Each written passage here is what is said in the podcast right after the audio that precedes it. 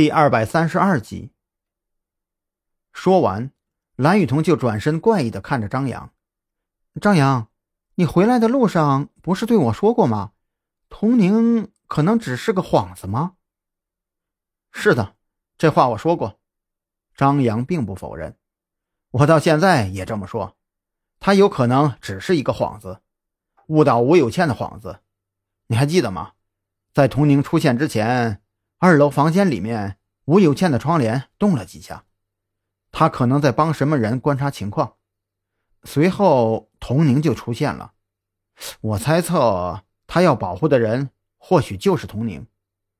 童宁有可能就是一直以来跟他住在一起的人，不过却不是那个下手杀他的人。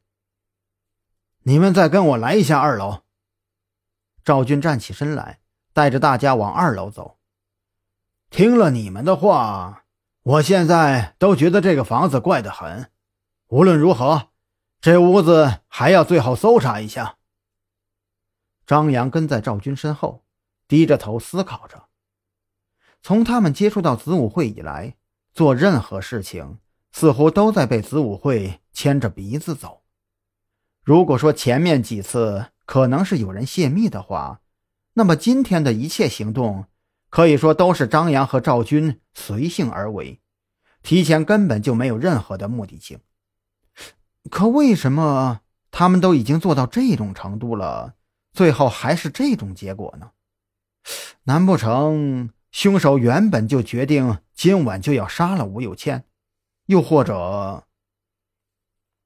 张扬想到了下午他们把吴有倩从报废汽车里拖出来的时候。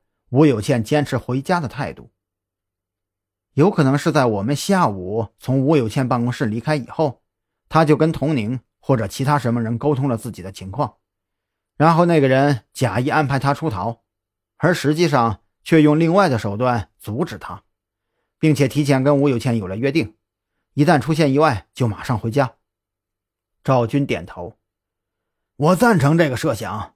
吴有倩身边一定存在着。一个他更加信任的人，也一定是这个人将他带进了地狱。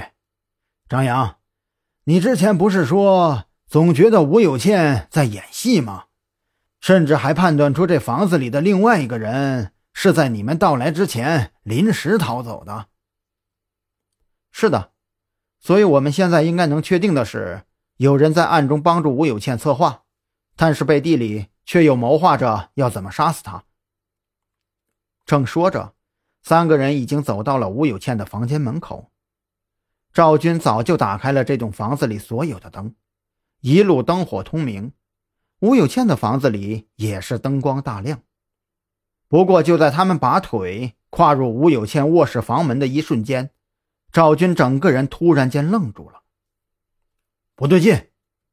赵军马上把腿收了回来，身上的冷汗都冒了出来。眼睛死死盯住门口左侧那张大床，张扬也留意到，那大床的中间位置摆放着一张照片。他马上就明白了是怎么回事。以赵军，不，以一个正常人的观察力，只要不是傻子，都不可能忽略到那张照片。但是刚刚，赵军拿下去的照片却不包括这一张。赵军是绝对不可能在这种问题上开玩笑的，那么唯一的解释就是现在这栋房子里还有第四个人。一向天不怕地不怕的张扬，这一瞬间也觉得一阵的头皮发麻。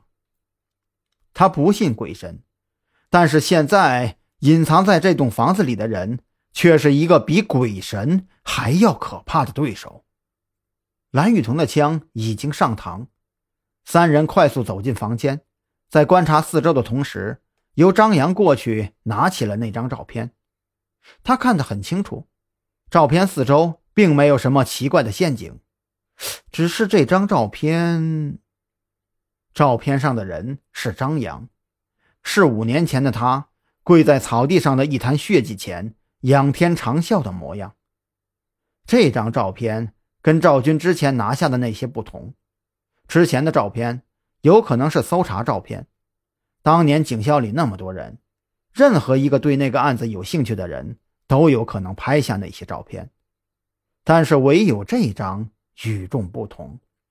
这张是给张扬的特写，从那个时候起，就有人在关注着他。或许，当年的一切都是在针对他。